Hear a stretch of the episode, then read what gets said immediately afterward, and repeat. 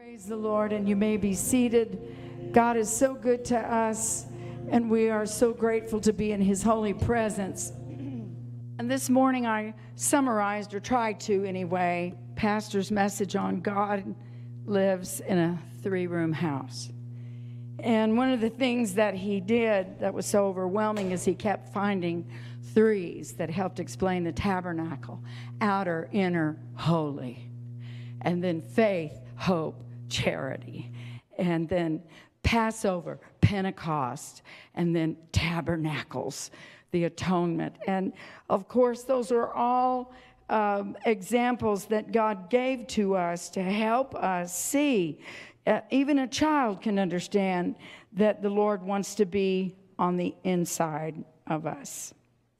And uh, He wants us to find and feel after Him and receive not just, the Bible said He gave us exceeding precious promises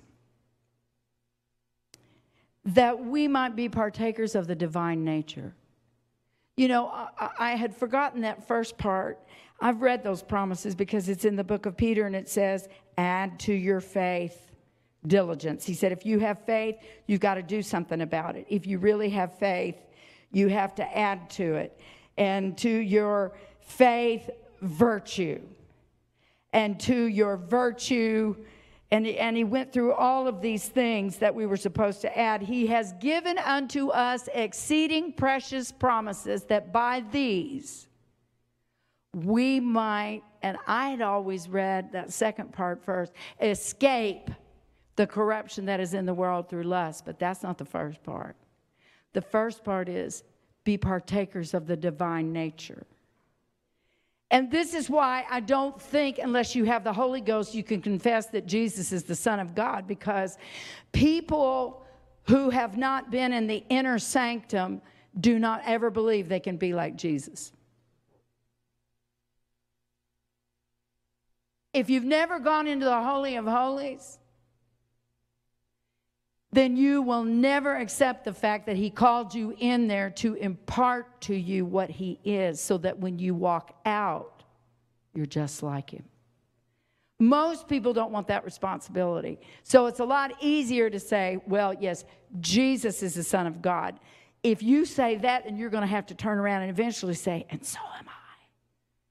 Because the Bible said, now are we the sons of God. Well, we don't go around going, I am the I am the son of God. I have graduated from the friend to the son because most of us know what that's going to mean. But what, what do you think would happen if there were a bunch of people who said, I am not going to be a 30 percenter? I'm not going to spend all my time repenting and crying over things I've done. In fact, I believe the Holy Ghost is so powerful, it's going to help me quit it. And if I can't quit it all at once, I, am going to keep going back till it's no longer a thing with me. Because I believe he can break every chain. Now, obviously, that is so private and personal. Nobody, nobody can uh, jerk you around and go, now believe. Now say with me, I believe, I believe, I believe. this is a, a growth thing. Any more than hollering at a hibiscus plant in my front yard is going to make it grow.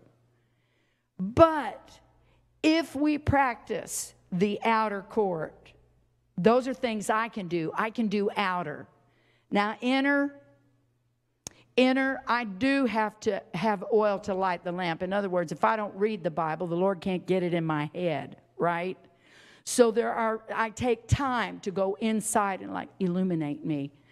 Show me, give me a scripture for where I am. I don't understand where I am. And then the light will dawn on go, Oh, hallelujah. And how many times have you been in a church service and the Lord just get up and through his messenger speak to you as if he had read every thought you've ever thought and read your feelings and oh my word is just overwhelming. That's a lampstand moment.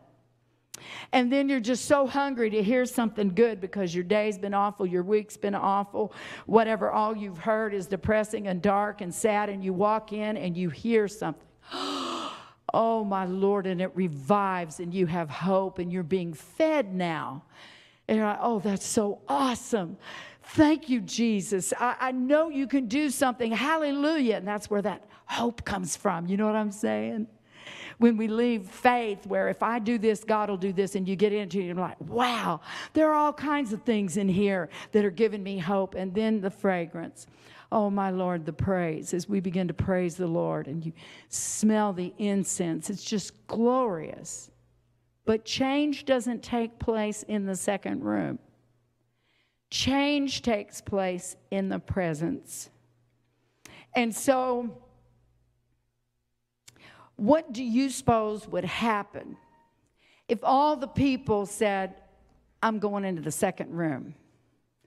I am going to stop doing things over and over again. I want what's in that second room.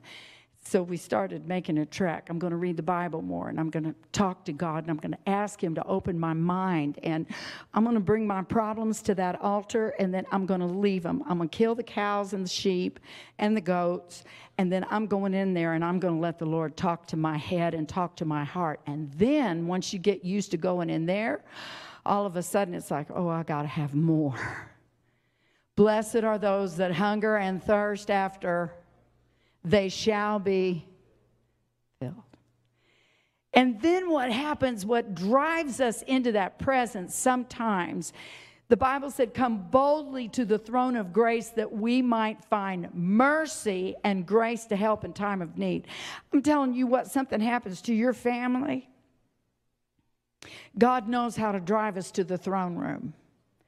If you love anybody and something happens to them, I guarantee you, you'll holler.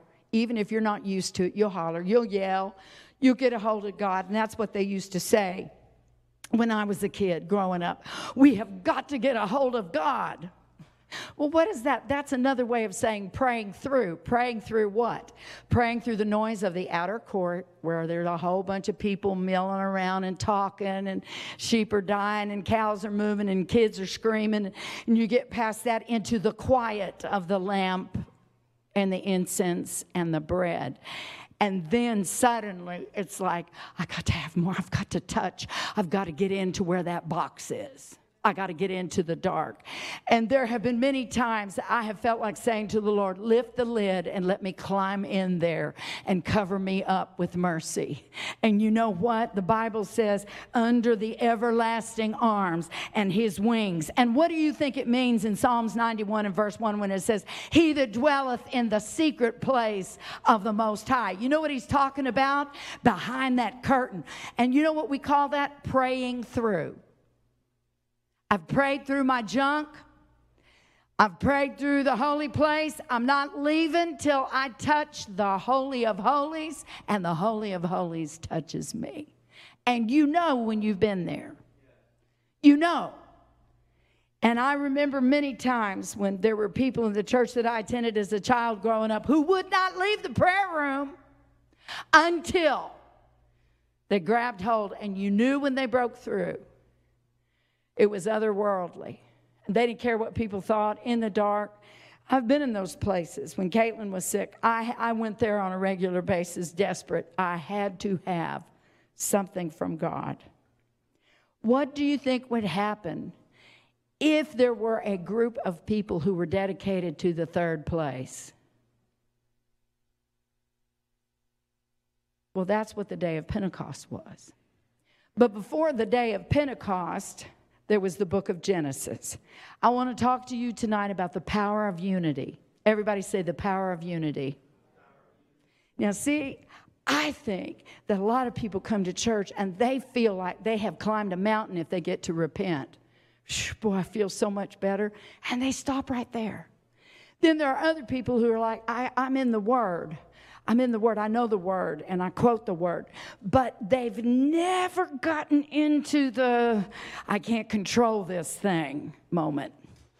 But there is that third part. And in the beginning, in Genesis 2:24, so just go with me.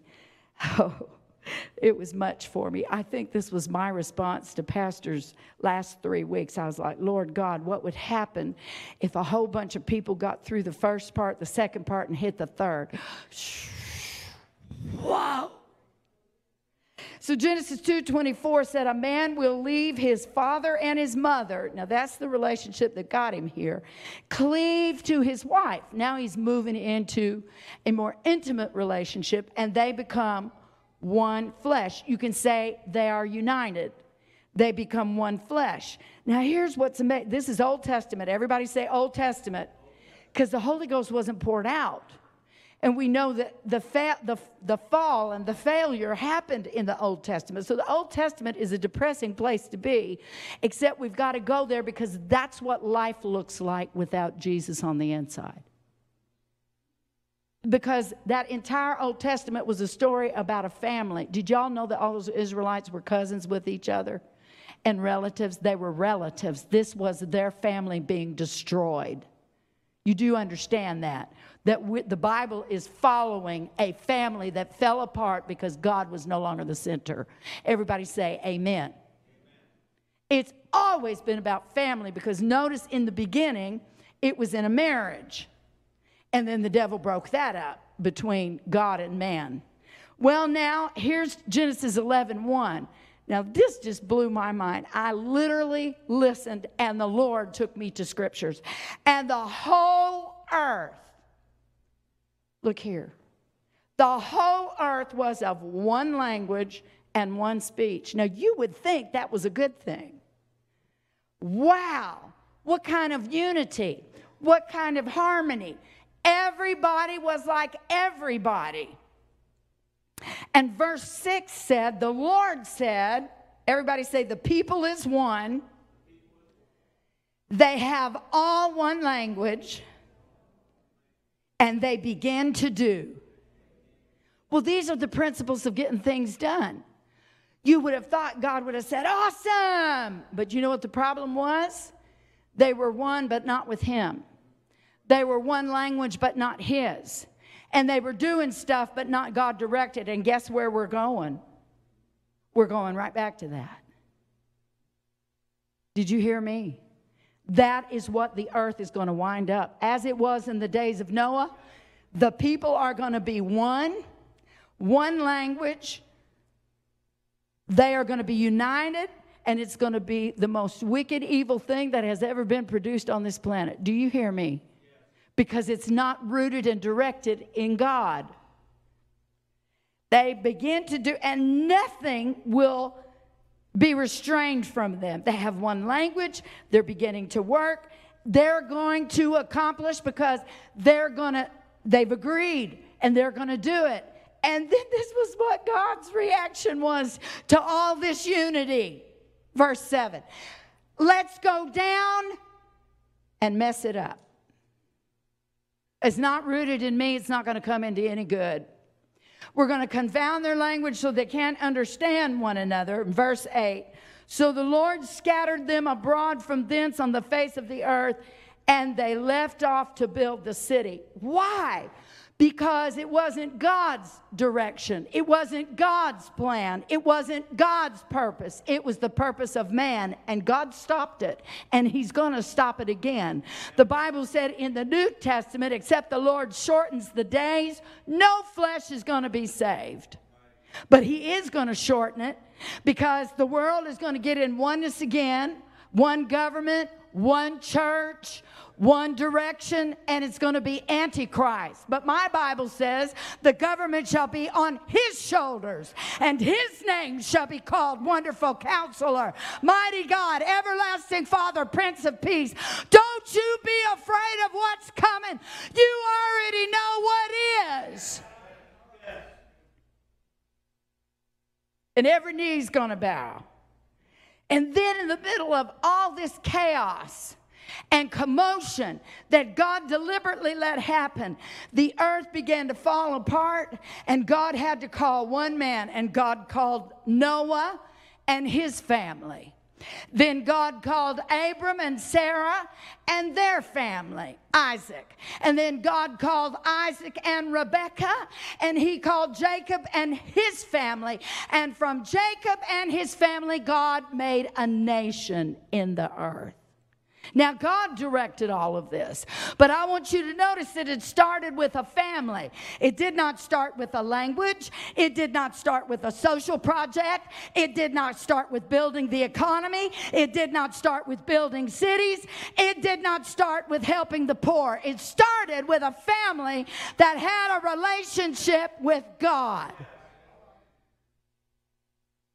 That's what he started with. And I'm talking about the power of unity. And God used Israel and his DNA, his genetic material. And let me tell you how powerful unity is. And you can see why the devil is going to try to impose unity that does not spring from love or relationship. He is going to overpower people and make them bow. Everyone who doesn't take the mark, what's going to happen to them? People aren't going to take that mark because they've all bought in. They're going to take it to stay alive. That's what they're going to do. And right now, I get to choose to worship the King of Kings and the Lord of Lords. And, and, and God did not want to compel Noah and Isaac and Abraham and Jacob. He wanted a relationship. He made them a covenant. He is a covenant keeping God to this day, and He's never going to force anybody in this church or any other to serve Him. But when we choose the way, then comes the life. Hallelujah. The way and the truth and the life, and God wants it willingly. He wants a family. He doesn't want a corporation. He is not interested in my ability. There may be a lot of people that have a lot better ability. He's not interested in ability and skill set. He is interested in who loves him. Amen. And that's supposed to be a given in a family. Psalm 133 and 1. This is very different than what I read to you in Genesis. Behold, how good and how pleasant it is for who? Say it that's a family connection. He said, I want brethren, I want a family to dwell together in unity.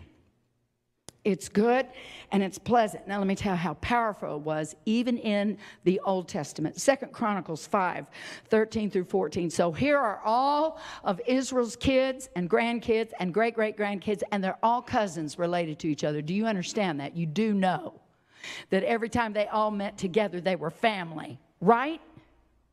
All those people were related. All of them had the same DNA. They were cousins. That's my cousin. They could go to anybody in the house of Israel and go, That's my cousin. Which is why we call each other brother and sister here because God did not demand DNA, but He did demand experience. You're not interested in your genetic material, He's interested in your connection, your relational connection. And what happened was when they were dedicating that first temple, that one that the Jews longed for. It would be the third one if they ever build it. It came to pass that as the trumpeters, who were cousins, and the singers, who were cousins, were as what? One. They got together in a oneness. They agreed I'm going to play my part. While I'm playing, you be singing. And they all got together. Now, they weren't doing the same notes, maybe not even the same position, but they were in harmony with each other. Everybody say harmony. They were one to make one sound to be heard in doing what? Praising and thanking the Lord. Here is a family now who's gotten their music together, gotten their singing together, and now they've gotten their words together. They're all praising and thanking when they had lifted up their voice with trumpets and cymbals and instruments of music, and they praised the Lord. And the Bible even tells us what they said, and I want you to say it with me saying, For he is good. Next slide. His mercy endureth forever. The whole family was saying this at the same time in one voice with the music together and the singing together and the congregation hollering out together, that then something profound happened.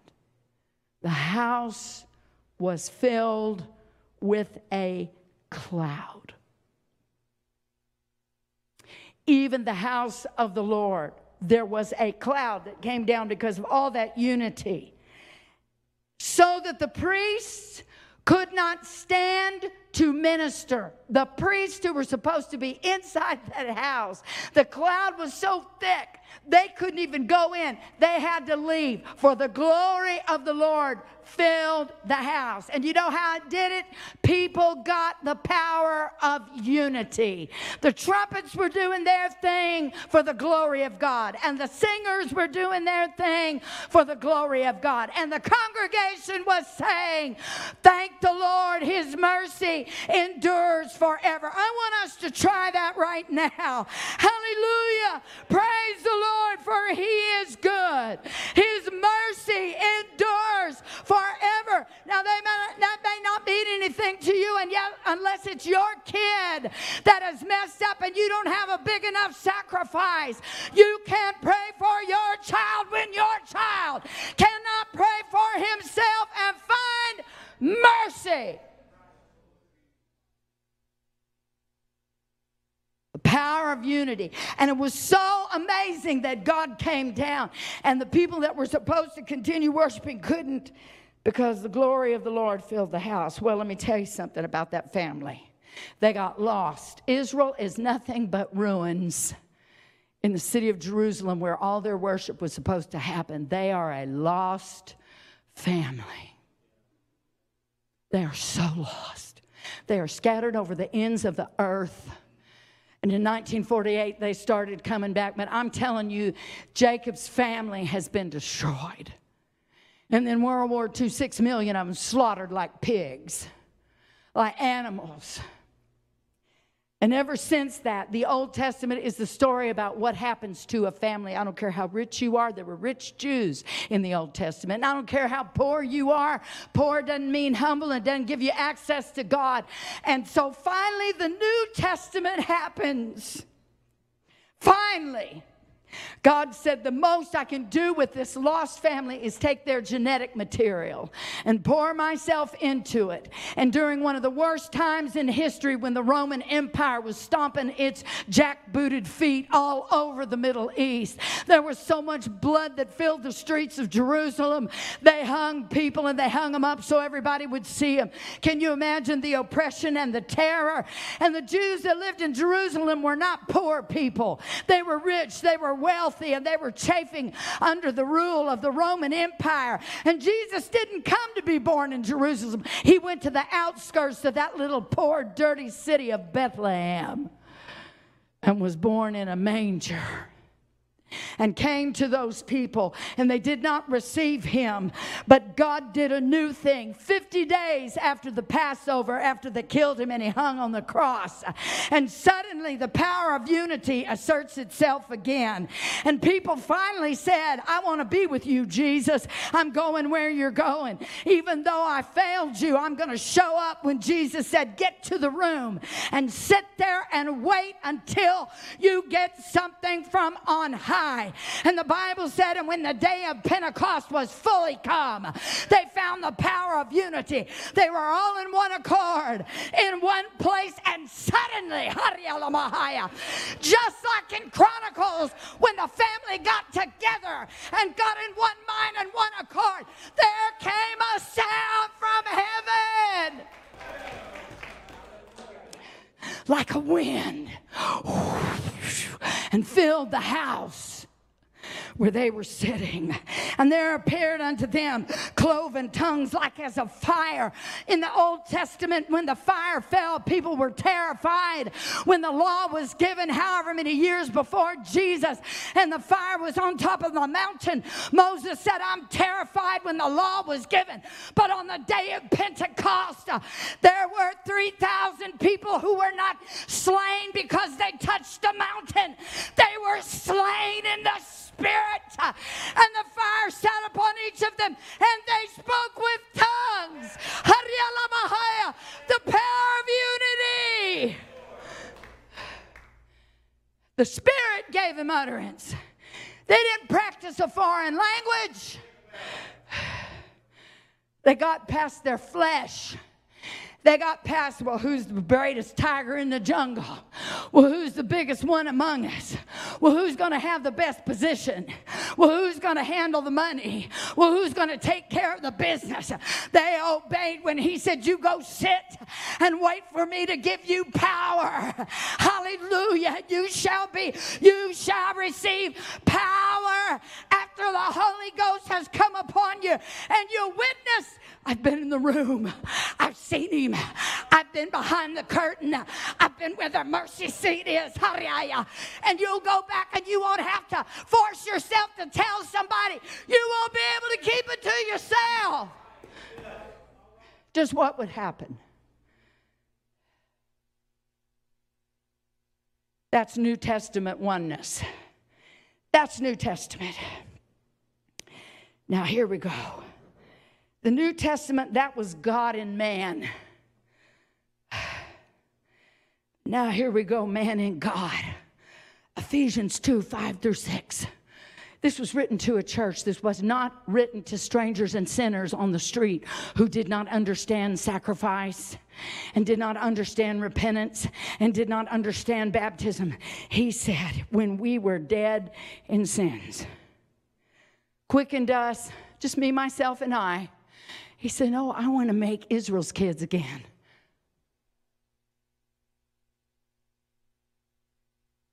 I want you to be brothers and sisters to each other. You don't have the same jobs, you don't have the same backgrounds, you don't speak the same language. I mean, you know, we speak Nurk here, and some of us speak other language down under. And he said, But I want to make Israel's kids out of you. And yet I want to go further than Israel's kids. I don't want you to be his kids. I want you to be my kids, which means I'm going to have to give you my DNA. The Holy Ghost is referred to in some versions of the Bible as divine sperm. I can't make that any clearer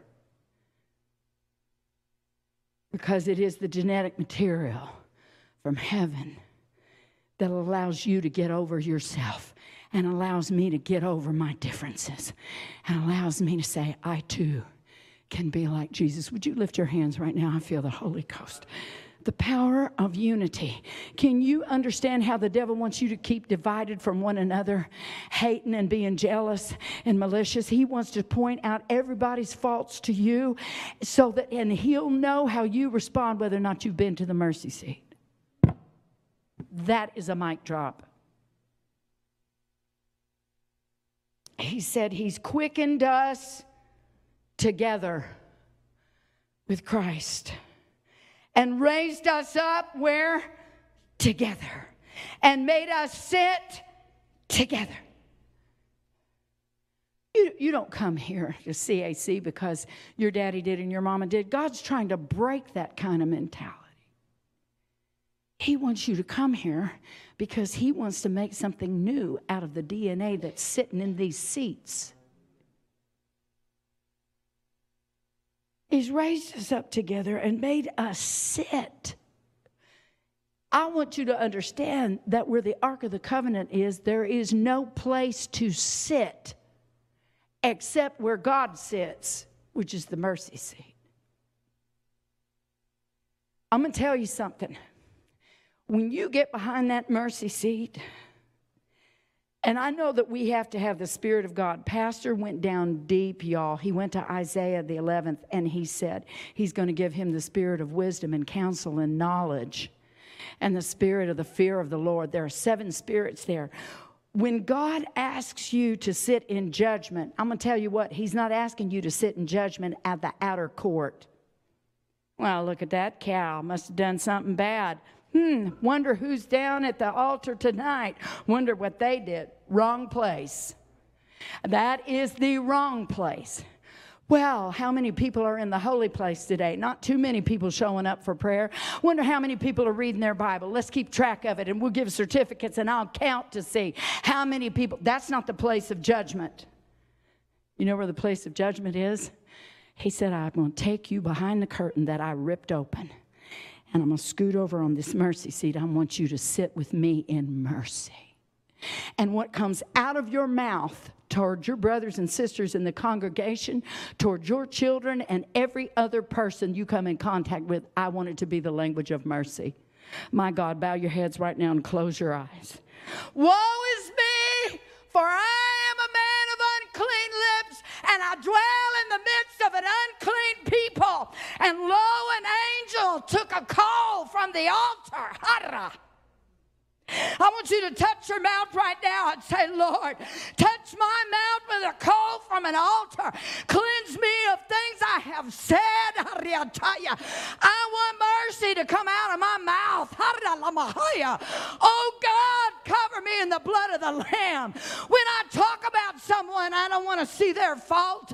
I want to see their need. I want you to lift your hands right now. There is revival in the house. God does not want me to judge somebody else. He wants me to sit on a seat of mercy and speak life. The power of unity. And he doesn't want just Janice Sjostrand to go there. He's making an all call tonight. He is looking for men and women and boys and girls who will say, I will pay whatever it pays to get over myself and out of that holy place and get myself into the presence. So I stop looking at people and judging them. I only want to see Jesus. And once I get my eyes on Jesus, suddenly I am transformed into that image. And all I can speak is the Lord bless you and keep you. May the Lord cover you with mercy. Suddenly I feel love for everybody. I want you to lift your hands. The Holy Ghost is trying to pull you from the outside to the inside.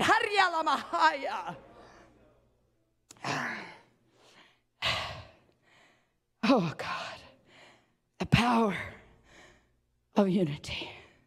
Ephesians 2 19 through 20. Two, you're no more strangers and foreigners. He said, I'm going to take you people who were not a people.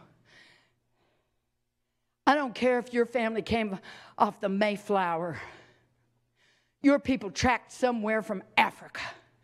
Everybody came out of Mesopotamia somewhere. There's nobody here who gets to be boastful. Not a single soul. We're dirt and we're going back to it. But he said, I don't want you to be a stranger anymore and a foreigner. I want you to be a fellow citizen with the saints. And not just Jacob's household. What does it say? And the household of whom? Anybody want to go to God's house? You can sit in this house and still not be in His.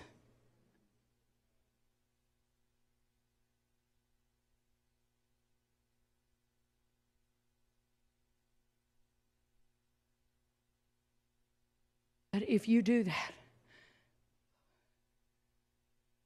I don't want to embarrass anybody. I'm going to look up. Where are your children right now? They sit next to you? Hmm.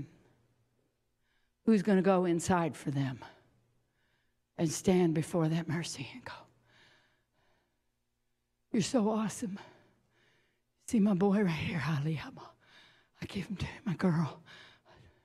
Lord, I know they've done things that are worthy of death, but just like you've done for me. Save, save. Blessed be the name of the Lord. And suddenly you leave your petitions behind, and suddenly, ah, I'm in the presence. Ah, What's happening? Ah, something's I'm changing. I'm changing, I'm changing, I'm changing, I'm losing myself. How quickly would it take you to lose yourself in the presence of Jehovah? Well, I don't want anybody to see me. I don't want my God in heaven. It's eternal life, and He's given you a chance to touch it. He's given you a chance for it to touch you, and He said, I, I, You're part of my household, and I've built you on the foundation of apostles and prophets. People that were sent as special messengers and prophets. You say, Well, I don't even know what you're talking about. You're here tonight, aren't you? Every word out of my mouth is for every single person in this room right now, tonight. He didn't send me to Africa. That word may go across the miles and the digital airwaves. And somebody in Africa may get it and go, That's for me. When that word was intended for you and you and you and you and you and you. I'm calling you. Come, come, come. I need your hands. Come, I need your feet. Jesus himself being the cornerstone, and here we go. Well, I only like certain people in my church. Mm, hadn't been behind, through that curtain, have you? Hadn't been behind door number three. Well, I only like it when so and so sings. Be better that you not say that because you're revealing yourself, you're revealing your heart. Well, I don't like, hush, just hush. Don't say that. This Laodicean church that had every blessed thing was lacking the one. Where was Jesus? Outside of that church, knocking on the door saying, Let me in. I want a relationship. He said, I chose this building and I'm putting you together so that together, not by yourself, I'm going to call Denise. She's going to go all the way, and then I'm going to call that one over there. And I'm going to put those two together. And when they agree, they're going to get things done in my name. And then, wait, I'm going to add this one over here.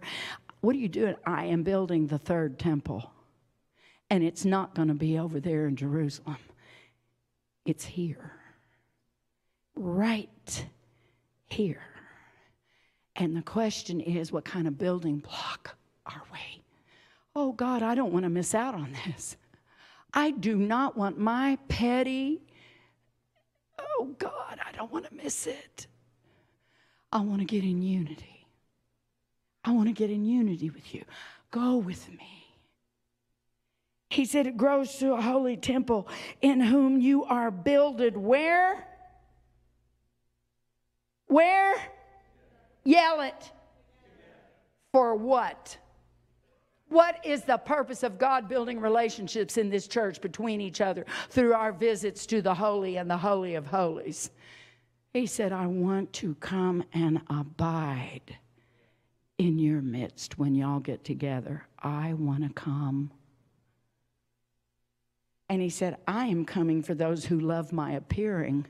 I'm coming for those who love it when I show up in service and mess everything up. I'm coming for those people.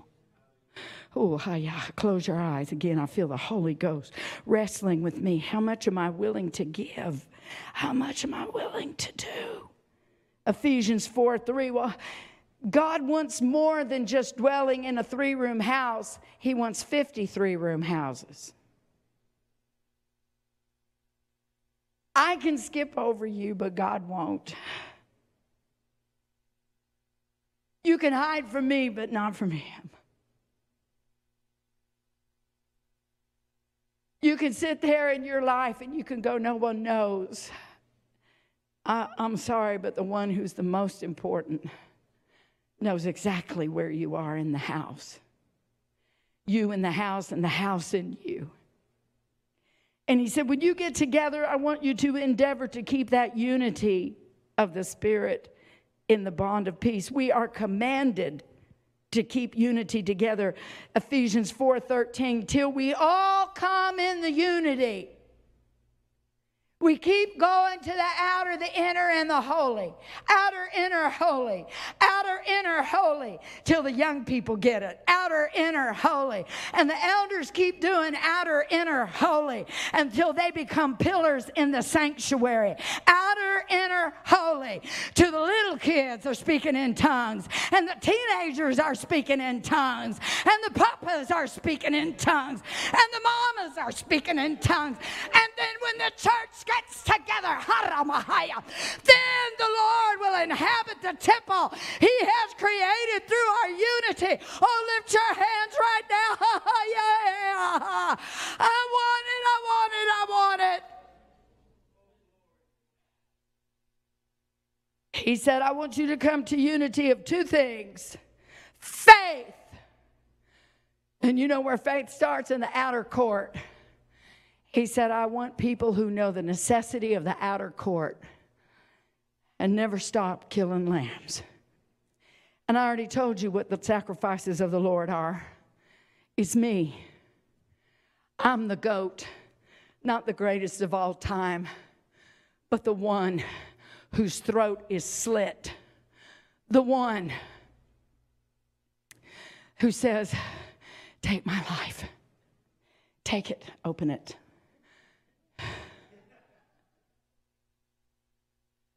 Hallelujah. I don't want to go through this. I don't want this illness.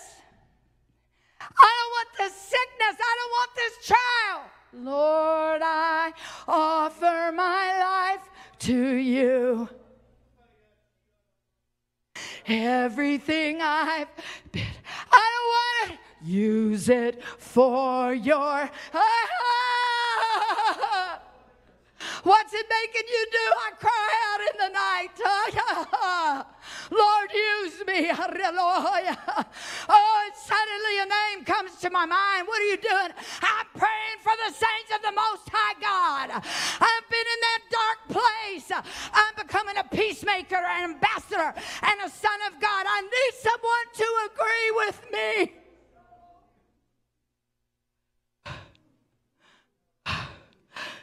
Oh, oh, oh, I'm about to lose my voice screaming.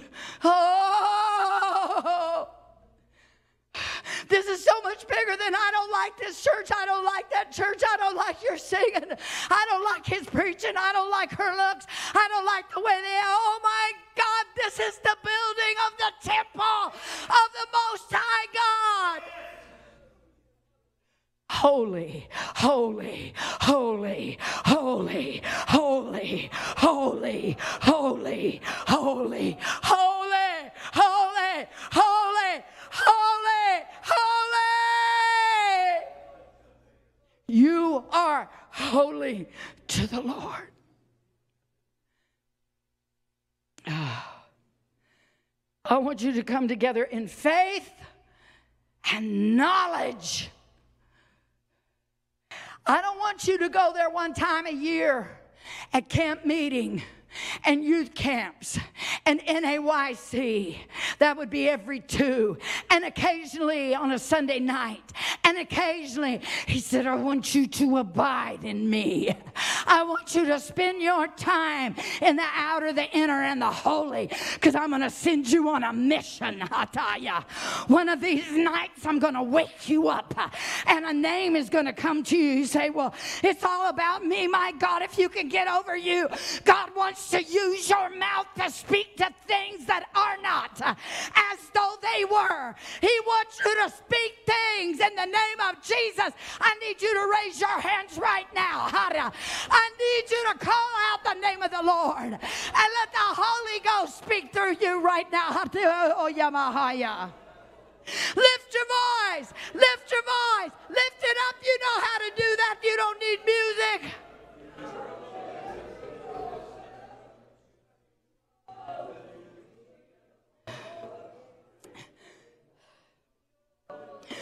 Oh my God, He wants to use you mightily.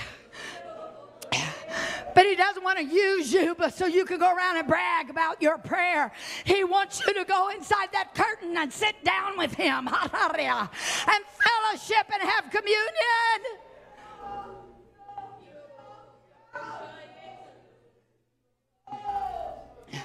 I want you to raise your hands again.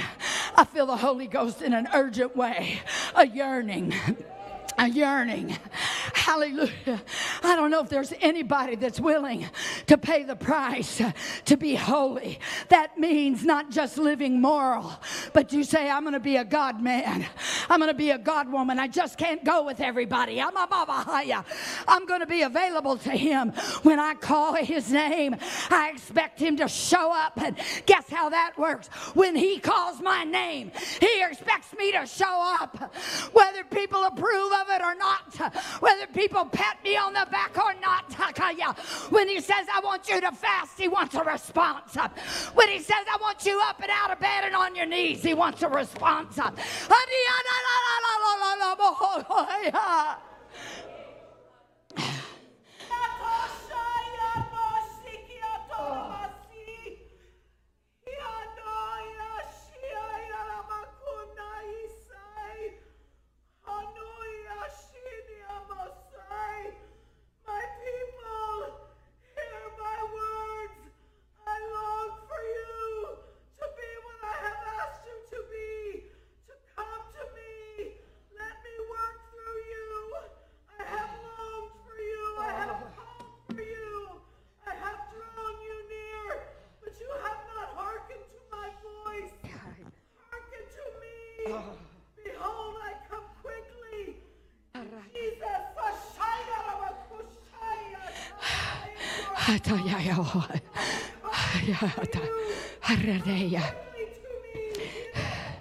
The Lord gave me a word.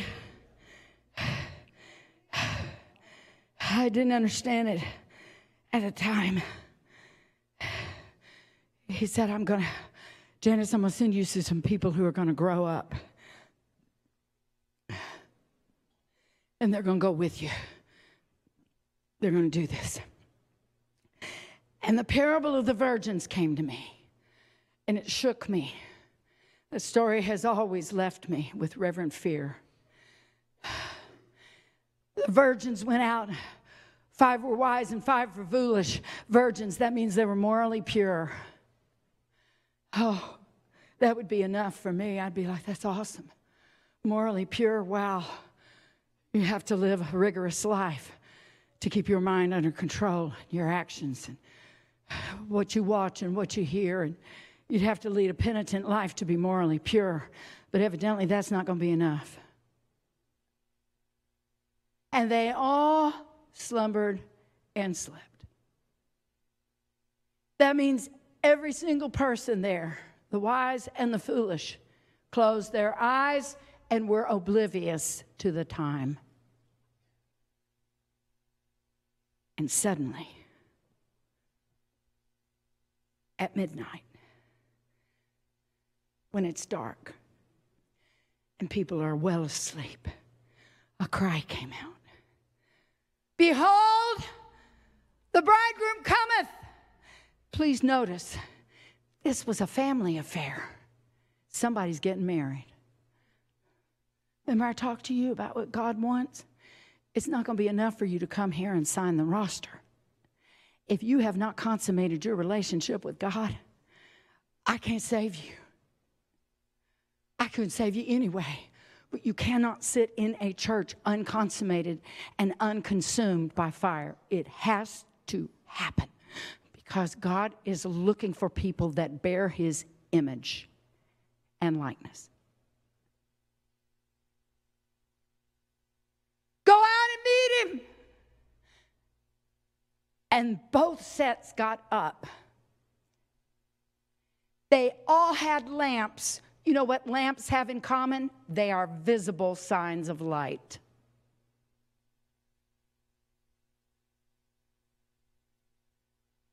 And when they all started out, they all had light. But over time, listen to me. The oil, they used it up. But the difference in the wise and the foolish is the wise went beyond what other people could see. And they had something tucked away. They brought something with them to the party. I am going to say that again. They brought, they brought, they brought, they brought, they did the extra. They brought a vessel with them. They filled it with oil. You say, Well, I don't need all those extra prayer meetings.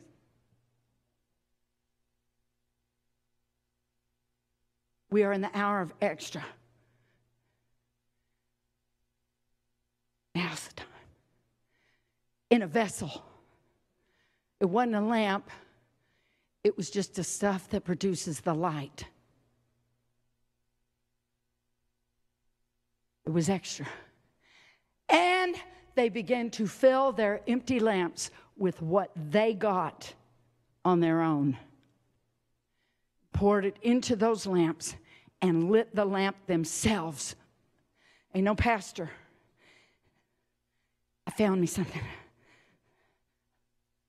What are you doing? I'm bringing me extra. I had to have me some extra. And they started pouring oil in those empty lamps, and the foolish that only had enough to shine when everybody was shining said, Oh, look now, now I need what you've got. Give me what you've got. And they said, You're going to have to go do what I did. I got it on my own.